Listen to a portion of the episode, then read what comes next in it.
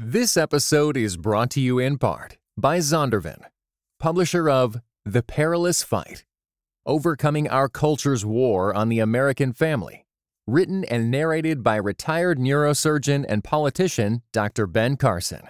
Available now everywhere you get audiobooks.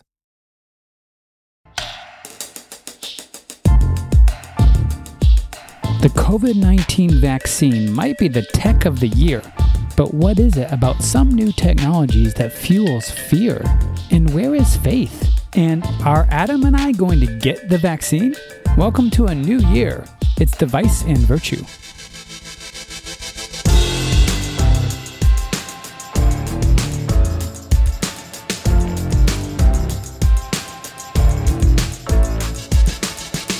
Hey, welcome back to Device and Virtue, where we argue the wrongs and rights of technology and faith in everyday life.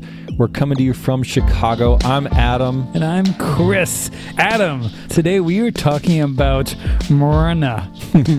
Excuse me? mRNA vaccines. Oh, hot right. Topic, the hot topic of the Christmas season. It's the gift that keeps on giving. We hope. We hope, because right now it's COVID that keeps on giving, and we want Oh it my to stop giving. You know what? I don't know how Christmas and New Year's has been for you. My the Christmas tree lights are beautiful. And it's also really beautiful to see people getting vaccines on my Instagram feed. I have a friend that's an emergency room doctor, Yeah. and he was one of the first people online for this vaccine. So he had, you know, the, the the video posted on his feed, and like probably hundreds of people hit like. He's been working in the emergency room on the west side of Chicago with COVID patients since Wow. everything started. I mean, that's exciting. That feels like Christmas. It feels like a little bit of hope. Yeah, you know, when the pandemic started and we we were imagining when could a vaccine happen, you know, the earliest people were saying was like a year out. And so it feels like a miracle to me that in 6 or 7 months uh, a vaccine has been discovered. and and not only that, but like a vaccine that is reported to have like above 90%, 90 to 95% effectiveness, which is just astronomically good and higher so than I think anyone expected, right? And and I th- I am excited that it's a completely new technology as well that we get to talk about this mRNA thing, which has Yeah. never been used for this kind of thing. But before we get into that, which this is the whole reason I wanted to bring it up today, I think it would be a true Christmas miracle if you got me something for Christmas. Did you? You're right. That would be a Christmas miracle. So yes, you're saying yes. You got yes. yes. Miracles can happen, man. Miracles Oh, I know it's a surprise. It's going to be such a great surprise. I mean, did you get me anything for Christmas?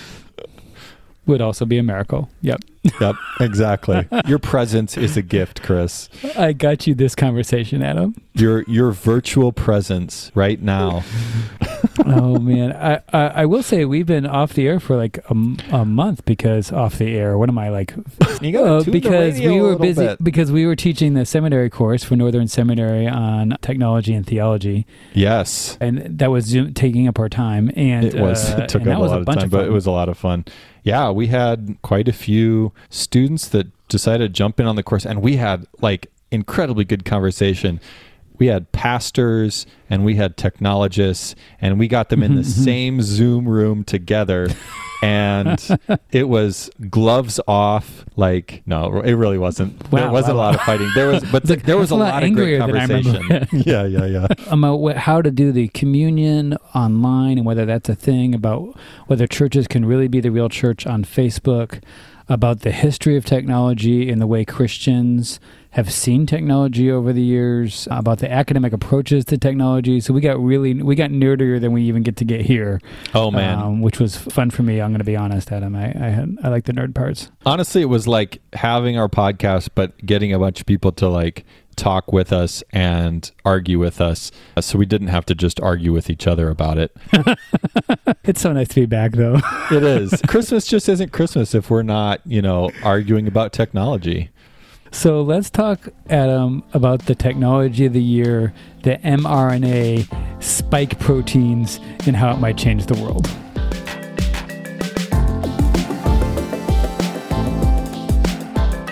Chris, you said this mRNA vaccine is like brand new and it's never been done before. And yet, there's kind of a long history here leading up to this innovative vaccine. Right. What's the story there? Right, exactly. I feel like mRNA is something I might have learned about in science class. I don't Right. know if you learned about it. Yeah, uh, like in DNA, junior high. it's like little brother is RNA or something. I don't messenger RNA. I know, and I feel like there's a little diagram of twisty things, you know, and cells, and you had to label parts of things. Did you have to do that with the, the colored pencils? Know. know. You had better science education than I had, I think. you know, I've been reading tons about this since it came out, like a lot of people have. And uh, messenger RNA is something they discovered in the 60s, and they were doing research in the 90s. But this is the first time ever that it's been useful enough where it's going to actually help us cure something, cure the COVID 19. I guess a vi- vaccine is a better way to say it, not a cure, right? But first of all, there's been all these vaccines that have been being tested, right? For Right. the entire year since all this stuff started back at the beginning of 2020. And the two vaccines that have gotten approval from the FDA, uh, the Food and Drug Administration, have been this one by Pfizer and BioNTech, and this other one done by a company, Moderna. And Moderna is like the tech startup, Mhm. and is sort of like IBM or the Microsoft, like the big company. But either way, they both use the technology of messenger RNA to create a vaccine, which Right. to this point was completely a theory, had not been done for real. That's right? crazy. So some of the most interesting part of the story to me was that this started back with a woman named Katalin Karikó Okay. at the University of Pennsylvania. This is like the 90s. Like I am just trying to understand alternative music in high school. Yeah. I was listening to Q101 and You're taking the DNA class with your colored pencils. And this wo- this woman, Katalin Karikó, was a professor. She was like really excited about this mRNA thing because she thought it could actually cure things, maybe like cancer or future diseases. But her research wasn't yielding a lot, and the University of Pennsylvania said this isn't going anywhere.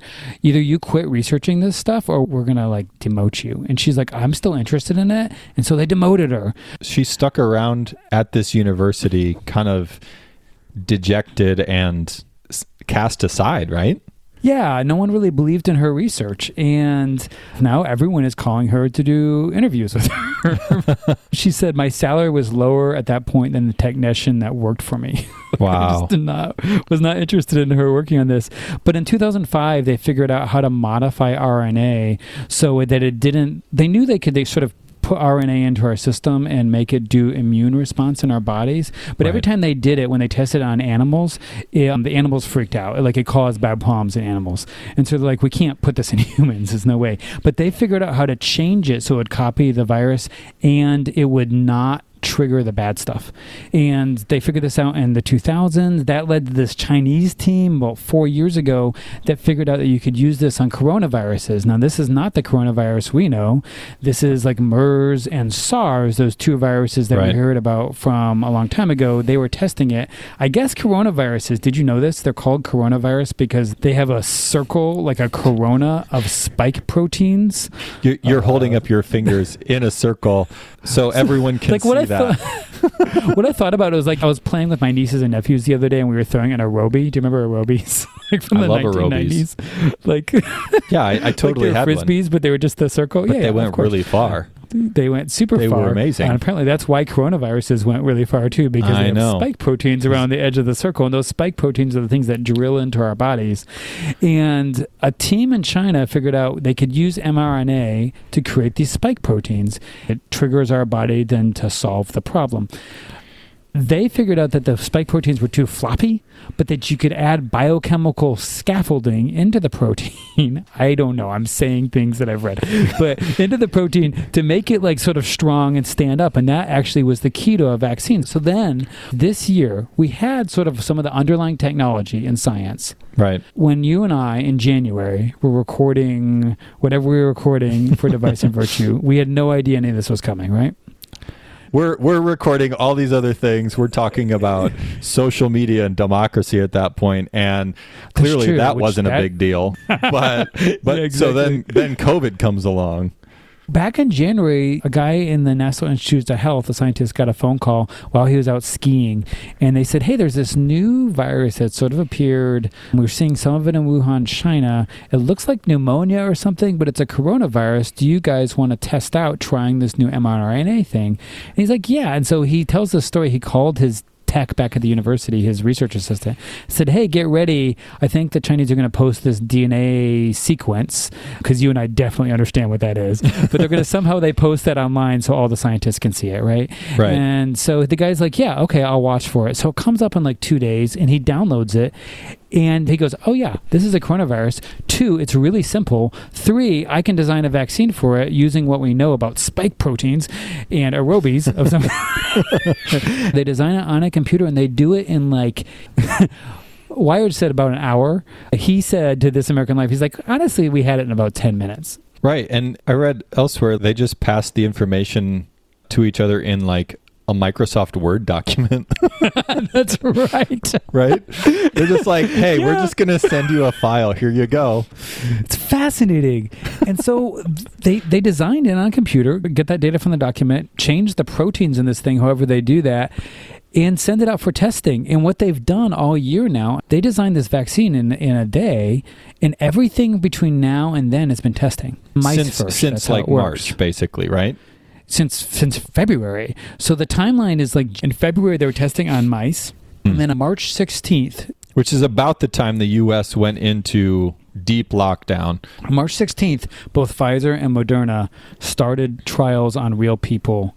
48,000 people got tested, maybe 44,000, 44, 48,000 people got tested with Pfizer, and Moderna tested 30,000 people. And when it was all said and done, about 100,000 folks have gotten tested on this mRNA technology vaccine. Crazy, Yeah. isn't it? That's incredible. And it's incredible to me that this is, you know, f- kind of its debut as a vaccine, right?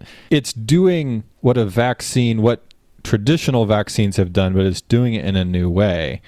And Wait, this is nothing like the old technology of vaccines, right? yeah, well, Or like it's not made in the same way. it's not yeah it's it's definitely not made in the same way but it, it it's achieving the same end goal where it is fooling your body into thinking that it's being invaded by a virus right if paul revere dressed up as a, a british soldier you know and and rode around saying we're invading we're invading we're invading. All the minutemen and the militia would like you know come to arms and they'd all be like all right we got to go out and fight.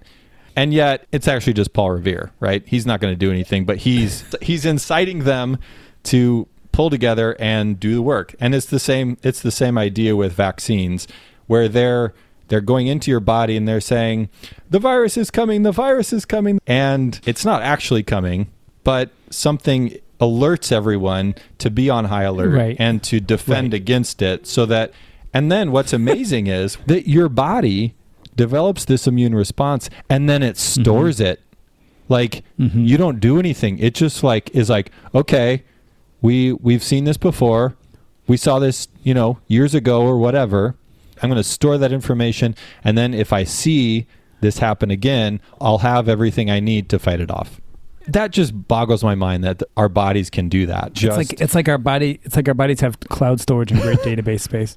yeah and I, and like, I like using technology metaphors for our bodies. it's amazing it's amazing how that works and you know, the old way they used to do this, of course, was taking part of the virus, try to either make it really weak, called an attenuated right virus, a weakened virus, or like deactivate it somehow. But they would shoot the deactivated or weak virus into you, Right. and that would cause Yeah. the Paul Revere reaction, right? right right Um, right The cool thing about this new technology, the mRNA one, is it's not even actually a virus. It's like synthetically generated. They design it on a computer. No, it's a biological thing. They grow, but but it doesn't even have the virus in it. It couldn't make you sick if it tried because the virus isn't there. It's almost like back to the aerobie thing. The all the spike proteins around the aerobie, and like the middle of it, the frisbee. is the actual virus and it's missing. It's Yeah. just gone. It's like we're Oh, injecting people with aerobies without the actual virus in there, so it just can't make you sick. Yeah. But it can act like Paul Revere to tell your body how to learn how to do it. So basically, Paul Revere's throwing aerobies around is what I'm hearing. We have combined somehow the 1700s and the 1990s into the, the, the perfect explanation. It's a Christmas miracle. So, honestly, Adam, I think this is going to be possibly the technology of the year, maybe of the decade. And you're nodding, so I think you agree, which is why it's so hard also to see that there's a lot of distrust or fear of the vaccine we're seeing out there. And so I want to talk about why certain technologies spark fear.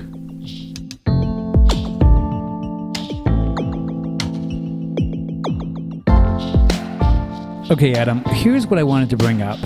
When new technologies sort of sweep across a society, one of the things that happens is a distrust or a fear reaction, at least from some people sometimes, Yeah. right? We're seeing this with the vaccine some. We're seeing some people go, I don't know about that. That looks pretty crazy, or it's really fast, or I've not heard of this mRNA thing. Yeah. Did they really test this? Is it safe? And there are lots of reasons why, and we can break it down. But I was just thinking bigger picture, like some technologies people do react to with that way, and some technologies people don't react to with that way. Why do technologies lead to distrust or fear reactions sometimes? And like, can you think of ones that have and you haven't? Well, the first one that comes to mind is, you know, there's this term Luddites, right? People who are like really anti technology. And that comes from the early 1800s in England, where people who were ostensibly following this kind of made up figure called Ned Ludd. And Yes, yes. but yes. but there there were weaving looms taking over the weaving industry, and there were harvesting machines automating some of the harvesting in in the agricultural industry, and people were smashing these looms, burning these machines, and they saw their livelihoods being threatened, and so they had this you know very strong reaction, and they, they were they were Luddites. They were opposed to, Right. and you know that has been picked up for anyone who's opposed to technology in any way. You know, they get labeled a luddite and kind of get blown off for that reason alone. and it feels like an insult for that. Yeah, it's an insult. Like you're you're backward. You're you're not forward thinking. You're not innovative.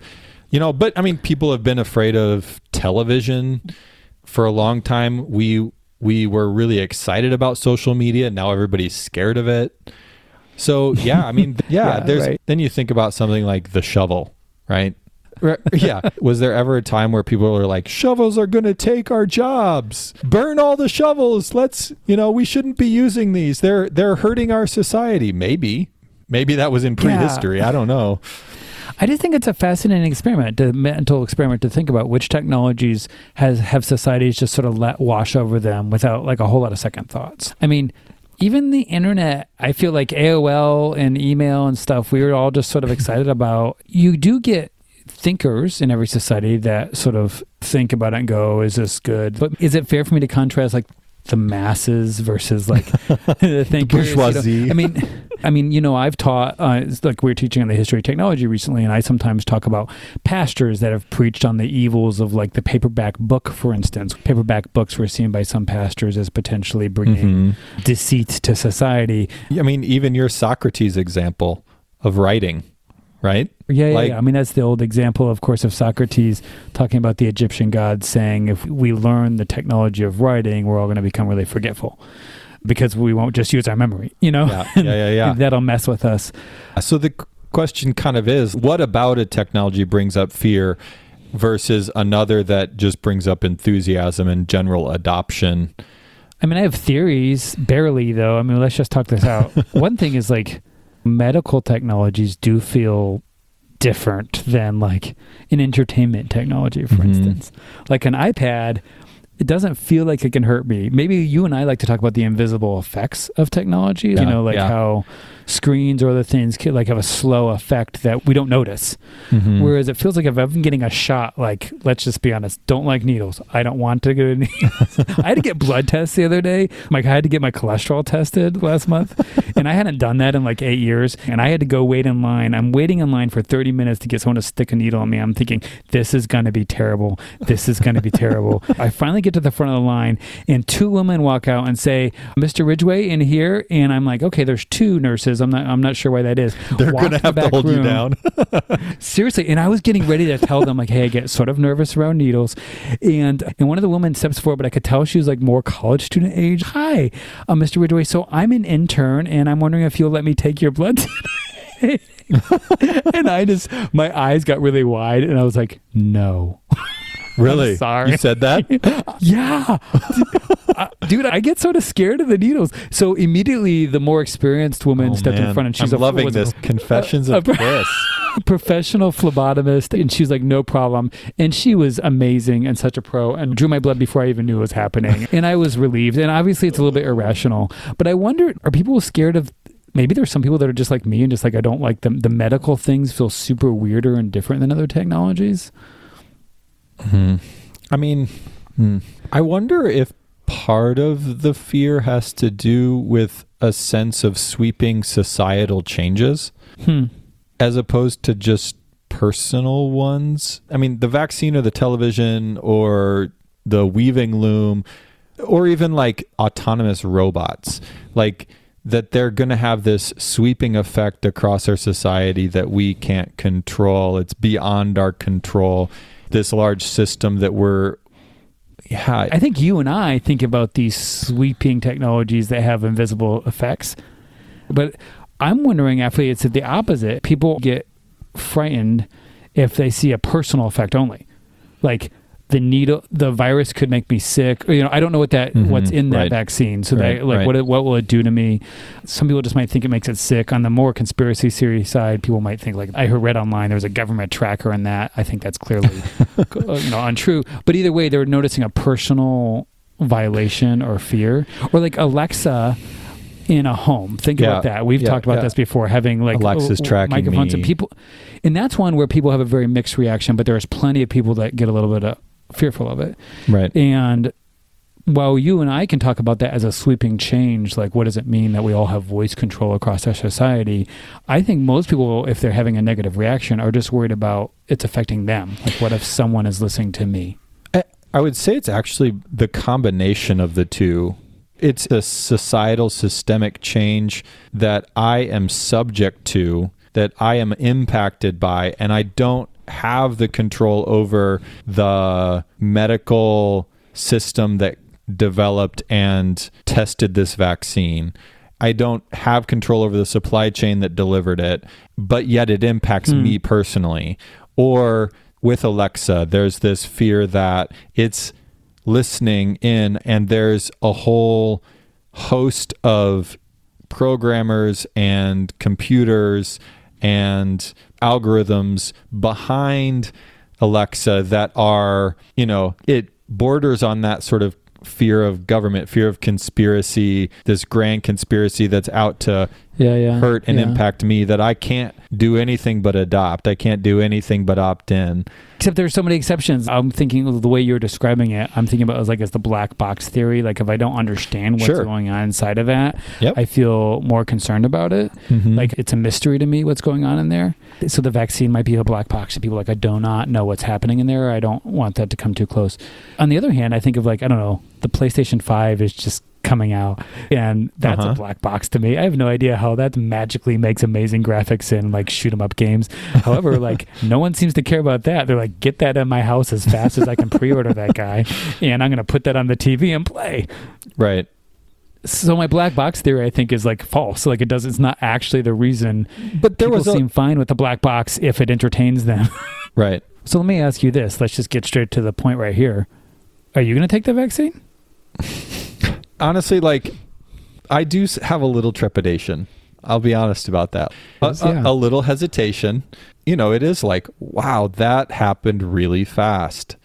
All this testing, I, I totally trust that it's been tested to the degree that the FDA would approve it and is considered safe. It, it's up to snuff and standards of you know every other sort of requirement that the FDA puts on things before they come out publicly but I, I do think like are there Mm-hmm, consequences that could come out two years from now or five years from now and i'm not saying i want to wait two or five years but i it, it's a question for me. Like short term benefit, which is what technology is all about. We can see the short term benefit immediately and we adopt it. But we always know there are long term consequences with most technologies. Yeah, I'm a little, I'm just a little hesitant. Will I probably get it? Probably. Will I be the first to get it? Probably not. But I'm not naturally an early adopter, anyways. So that probably just kind of fits my personality. no, you're not.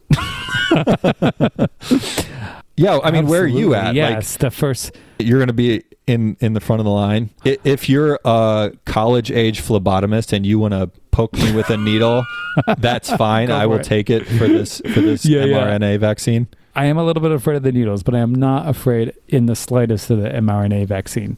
I think it's an amazing technological innovation, and I think it's super well tested. You know, it's really not one year of testing. It's really from the 90s and the 70s and the 60s, there's been 60 years of research into this thing and layers and layers and layers with not just one or two, but hundreds of scientists in different roles in this. And like every new technology, there's layers. Yes, we just broke through and got this COVID 19 specific mRNA vaccine, right. and it'll be a breakthrough on that thing.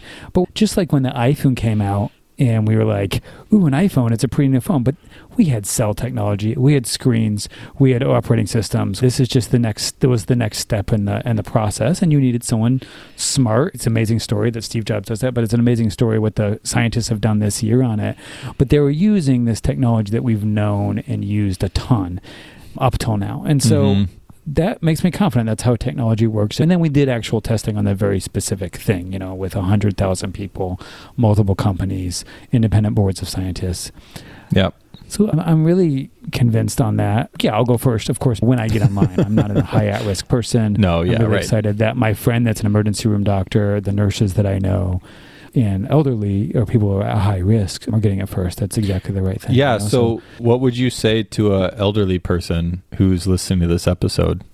You know, the polio vaccine in the 50s, actually, people were a little bit afraid because it gave some people polio when they gave the vaccine. Not a lot, but there was a thing where they gave a vaccine and it actually gave them the disease. And it was a mistake, and they figured out why hmm. because they were using an attenuated vaccine that wasn't weak enough, and it actually gave some people the disease. And of course, freaked everyone out about vaccines. And I think older people, like I was talking to my parents, and they remember some of that. I mean, they were kids. Mm-hmm. But this mRNA vaccine literally can't do that. It, it can't give anyone the virus because it's not that. And so, even the, from the technological point of view, I think it's it's completely safe. You know, the only thing it might not do is not work as well as we thought it did in the long term, but I think mm-hmm. it looks like it's going to. So I'm excited. Okay, wait. I want to go back to something you just said earlier about you would you're a little hesitant, but you'd probably take the vaccine. Yep. And I, I think that means you would, and I understand the hesitance. I think some people are people probably relate to that.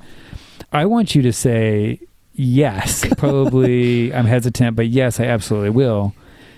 And one of the reasons is not just because I care about you, but also because I think that taking the vaccine ethically, even from a position as a Christian, is not just an individual decision, but it's a communal decision.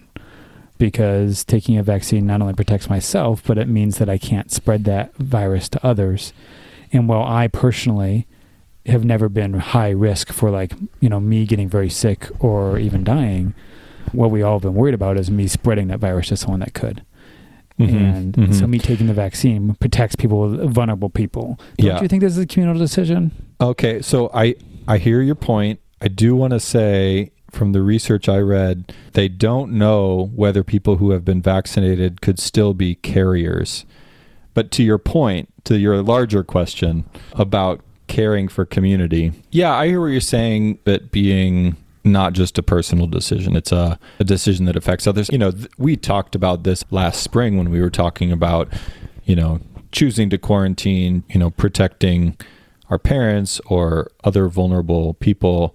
I think it's a hugely valid point that we need to consider not just am I comfortable with it, but how is my decision affecting other people? I appreciate that pushback. Oh, thanks. Yeah, I think as Christians, it's how are we also loving our neighbor in these medical decisions?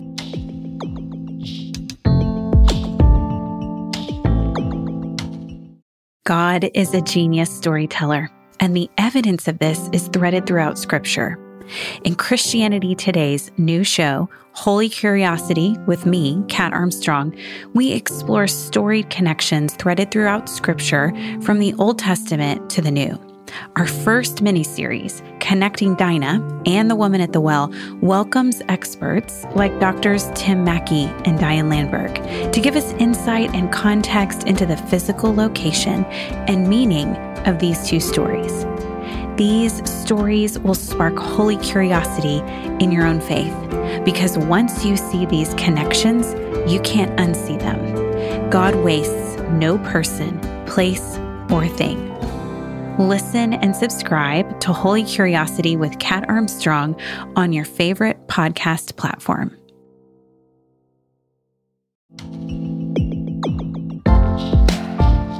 Okay, Chris, you pushed me on this biblical idea of Christian love for our neighbor. But on the other hand, there are Christians out there who would look at depending on a vaccine for healing and healthcare as a lack of faith, a lack of trust in God's healing providence. yeah, right. And in yeah, yeah, God's yeah. God's ability to to heal us and heal our bodies. Maybe a vaccine is evidence of our lack of faith. What would you say to that?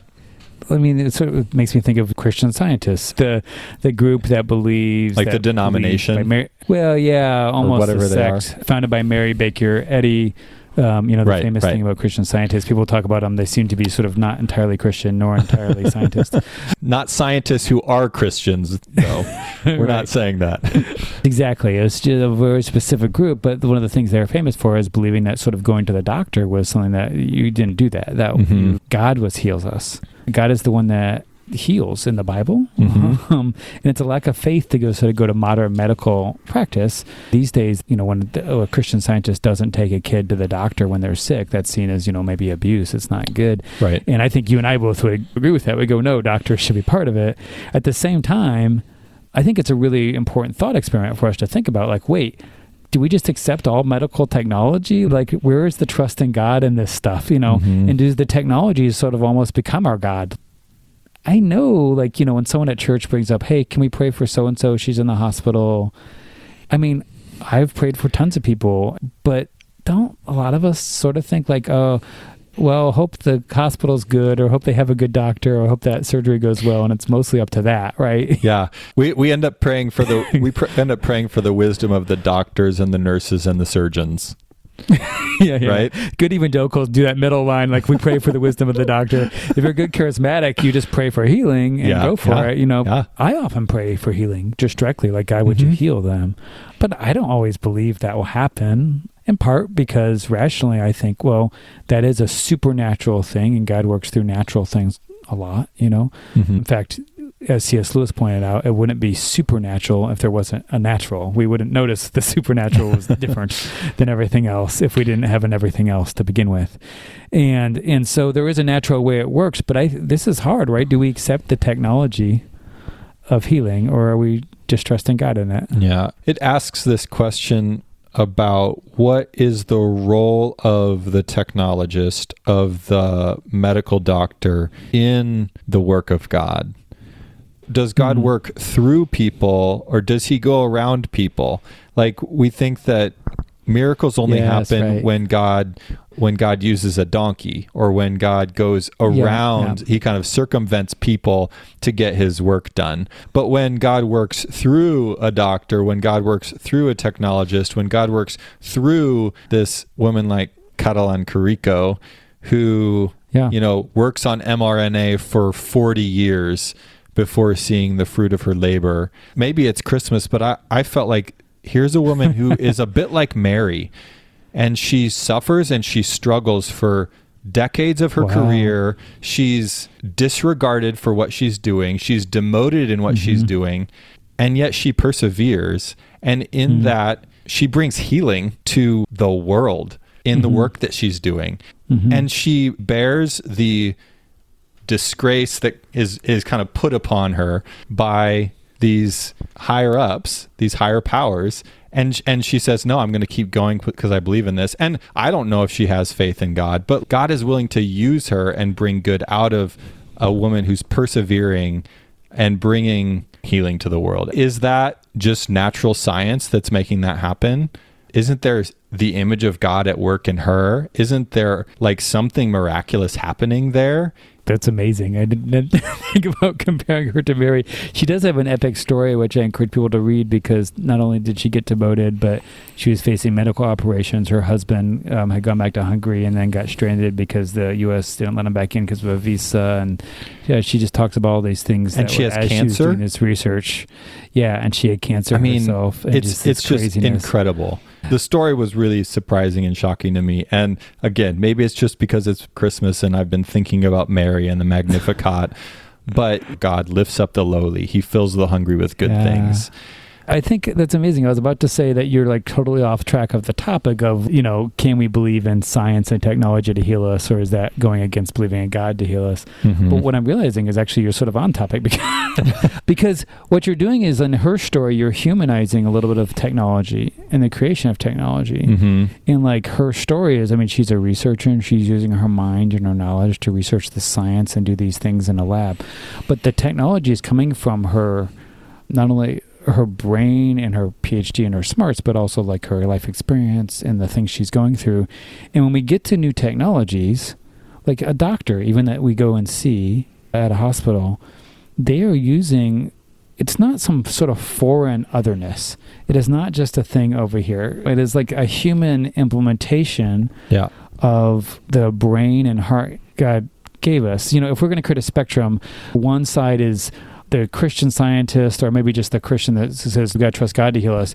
They're going against this scientific materialism, right? This sort of worldview that says the science is all there is, Right. bodies are all there is, that's all we have, you know, that kind of stuff. And, Yeah. and they're saying, no, wait, there's a bigger reality than that. There's a spiritual reality, the the God who made us, and they're saying we have to trust that God. That's bigger and more real Right. the other side, you know, is going, wait, we got to trust science. Um, science is how we learn things. But the fatal flaw there, of course, is maybe God just disappears from the picture and you Yeah. don't see, you know, you see only the trees and not the forest. Yeah. Yeah. And Uh, you know, the whole Christian mentality of sort of faith healing is, I think it comes from the Gospels when Jesus says, Your faith has healed you. And he says it Mhm. multiple times. He says it to Mhm. Bartimaeus, who's blind. Mhm. He says it to the, the woman who's bleeding. Your faith has Mhm. healed you. He also says it to the 10 men with leprosy. And this story is the one that kind Mm. of came to mind when I was thinking about this question and Okay, thinking why? about, you know, Jesus heals 10 men with leprosy. They all go away rejoicing, and one comes back. And he says, Thank you. He's a Samaritan. He's the outsider, right? Sure. And Jesus says, Didn't I heal a bunch of you? But only you came back. And then he says, Your faith has healed you. I find that really fascinating and I find it really instructive. As I was thinking about in the context of this vaccine and in the context of medical technology and technologies that help people in general, I was thinking when we experience God's healing, but we fail to connect it to God, we're like the nine other men with leprosy we experience healing and we experience it through medical technology, we experience it through whatever technology supports our life. And yet we don't see hmm. God behind it. We don't see the God who heals. And yet here's the one guy who comes back and he says, Thank you. And he says, I see through the person who healed me, I see God behind behind that person. I see God behind the technology. I see through the vaccine and I see the woman who made the vaccine and I see the God who made the woman and I see that chain of events and I can be grateful. And yes, it's not just mRNA that healed me. It's my faith that also heals me because I, I believe in God who heals and who makes it possible.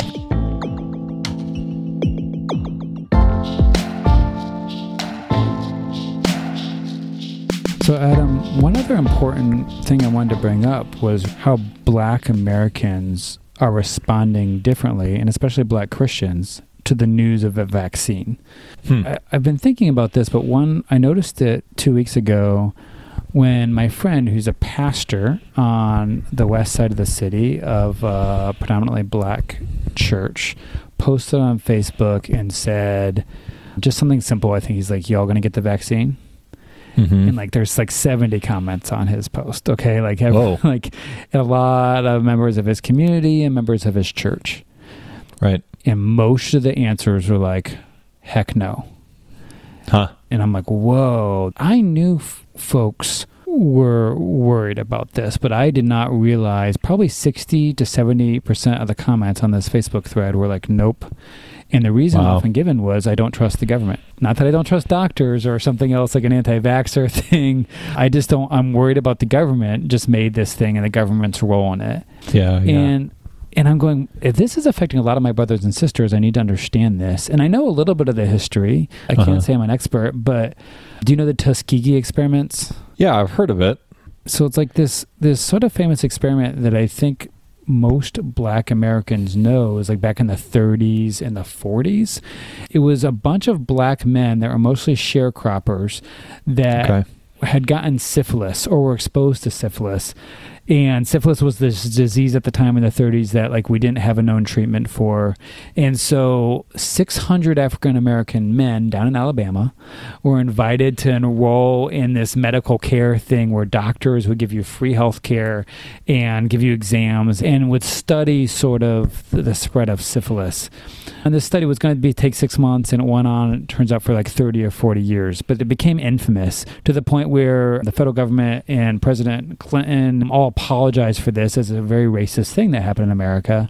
Huh. And the main thing was that doctors were treating these men, telling them that they were giving them medical care, but instead they were not. They were giving them fake things, like a minute they were giving them a shot, but it was a placebo. It was like a mineral supplement or um, aspirin or something. Even though we had penicillin at that point and we knew that that was what cured this, they decided intentionally not to give these black men the cure that we had, that other And you're people were saying- getting. You're saying this started in the 30s and it went into the 60s or 70s? Yeah, it seems like it, it and you can read about the whole story online. But in eventually in the '60s, you know, a sort of an investigator notices that this is fin- finishing up and sort of complains that this looks really unethical. You can't do this, and they decide anyway to continue it. And Wow. eventually, we find out that many of these men got infected. Many of them passed the disease to their wives or spouses, and even to kids because they were never properly treated. And it's something we would never do today, right? Huh. Huh. Um, and this created a story in the black community that you do not trust the government with medical stuff because they could be lying to you. Right. And I that makes complete sense to me. If I I grew up in a house where you just sort of always automatically trusted the doctor and the government didn't seem like a big deal not to trust that. Whereas if I grew up in a house where we had a significant story, and I'm sure there are others, of we don't trust the government for medical care, I can see why someone a black hmm. christian now today looks at the government and go i don't know that vaccine the same stuff that you were a little bit hesitant about but like on Yeah. steroids because this is a Yeah. this is a power and a government issue Yeah. Uh, well, I didn't realize that it was kind of tied specifically to this story and and I'm sure there's more, but other, is other, one of the big other, ones. Yeah, it's yeah. it's one of the big ones. Yeah, if you're a black Christian who's worried about this, it makes sense that you're going to ask the question, "Who can I trust?" You're going to ask Yeah. the question, "Can I trust the government, or should I trust my own instincts on this, or or or should I trust?" the community that I'm part of and the general wisdom that my community has of people I know. In the And- church usually Right. the federal government has started to realize in a lot of states that this is going to be a real problem for black communities and cities because a lot of people, a lot less people want to take the vaccine. And I know Dr. Fauci, you know, the everyone, the one guy everyone's seen is heading up Yeah. the coronavirus response. You know, he pointed out someone we haven't talked about yet, but one of the lead researchers at National Institutes of Health is a black woman named Kizzmekia uh, Kizzy Corbett, and she got she made a bunch of news last week, and she's you know one of the fellows at the Vaccine Research Center, and she's a black woman, and she helped develop the current vaccine, and so I know that the government's response is going, okay, we need folks to see this woman who's a leading scientist on this, and she's starting to speak out about her role in it. This American Life had an awesome interview with her where she said, I like cried and called my family when I realized like part of my research was working. You know, it's like really cool. But I mentioned her to some of the f- friends uh, on that Facebook thread through that black church I know on the west side. And they said, yeah, that helps, but it also feels a little bit like, sort of tokenism or putting the black person forward to try to get to trust the government and that's still like really hard you know? And and so i think that's that's really fair. How can i as a christian brother to my friends here in chicago how do i become an advocate for justice in this issue? How do i recognize that there has been injustice done with the government controlling technology in ways that's harmed my brothers and sisters? And how do i acknowledge those fears? And then how do i also advocate for whatever else needs to be done uh, to gain trust you know around that? Maybe the church has a role to play that the government can't. Mm-hmm. yeah one of the things i was encouraged by was that both pfizer and moderna who were doing research this summer they they were you know working closely with the government to get these approved and to do the research in the right way.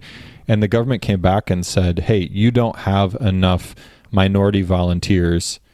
You have 30,000 people in your testing and we you need to increase how many minorities are being represented in in those yeah, tests people, for people of color in the Moderna trial specifically they said you don't have enough and you need to adjust this yeah yeah and so they increased they went from 30,000 to 44,000 mm-hmm. in order to account for people of color and minorities in the U.S.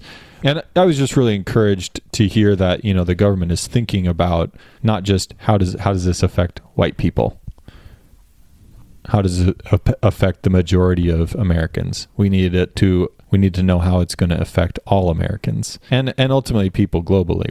Exactly. So I don't have a conclusion on that except to say that it's an important piece of us as the whole church thinking about how to face this technology. So uh, that's mm. why I wanted to bring it up. And so we can pray over that. Yeah, thank you.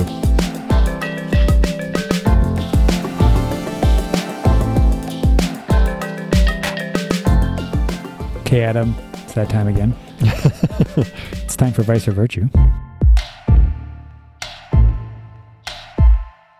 Microsoft Word documents. Here's what I'm talking about. Dr. Graham said that after China, I'm reading you this article now, released the genetic sequence of the new virus, the Vaccine Research Center zeroed in on the virus's spike protein and sent the data to Moderna in a Microsoft Word file. I'm just so glad to know things are so high tech at these biotech companies. It wasn't even Google Docs. It wasn't even Google Docs. I was thinking the same thing. Google's so mad right now that Microsoft got the edge on this one. What's really funny oh, is actually is Microsoft got a huge hack oh, this oh, man, week. So I many hacks. saw news about maybe the largest hack of all time just happened this week of the federal government, the Treasury Department, the Department of Defense. It was all through Microsoft Word. so it really was it? I thought it was. Yeah, yeah, well, Microsoft Cloud Services, so not really. Oh, but, okay, okay, all um, right. But I mean, it was probably handled through Word documents too. Yeah, who so. knows exactly? Oh man, I mean, so Microsoft Word documents they can convey life-saving information for the globe, or they can create hacks that might be the biggest in history. I mean, Microsoft Word documents they are either weapons or they're tools which way is it going to go? But like without Microsoft Word documents, the world would be it, would be it'd be a much darker place, wouldn't it? I mean, I, absolutely. I I I mean, I I guess I have to say it's. No, nah, I can't even say that. I don't even use them anymore. It's a it's a vice. Can't even go that far. Uh, I think you're definitely gonna. Um, yep, I thought I was too, but I just n- nothing in my heart said yes. That's what you do. You ask your heart. Right. My my view of the whole thing is not only are they terrible on a fundamental level of emailing them back and forth to everyone. um, no so there's 50 copies of whatever the heck we're dealing with. You're but not wrong. Microsoft Word made the worst three button introduction of all time, and that's the bold, italics, and underline buttons at the top of the page, which everyone instantly thought should use all three on every heading in their life. and it's a terrible design decision. Notice no designer ever on the history of the planet on posters and well designed stuff uses bold, italics, and underline. And Wait, that's a not wait. That's a bad design decision. I'm confused. I want to press all three buttons. Yeah, so visual havoc for the most of us, and so therefore it's a vice. Hmm. Oh man, this episode has been more Christmassy than I expected, and Christmas miracles were just kind of popping up everywhere. If- we're talking about the technology of the year, hopefully, or the decade, maybe that's what it deserves. So I guess I'll see you. Well, I'll see you before we get vaccinated, but hopefully that comes soon.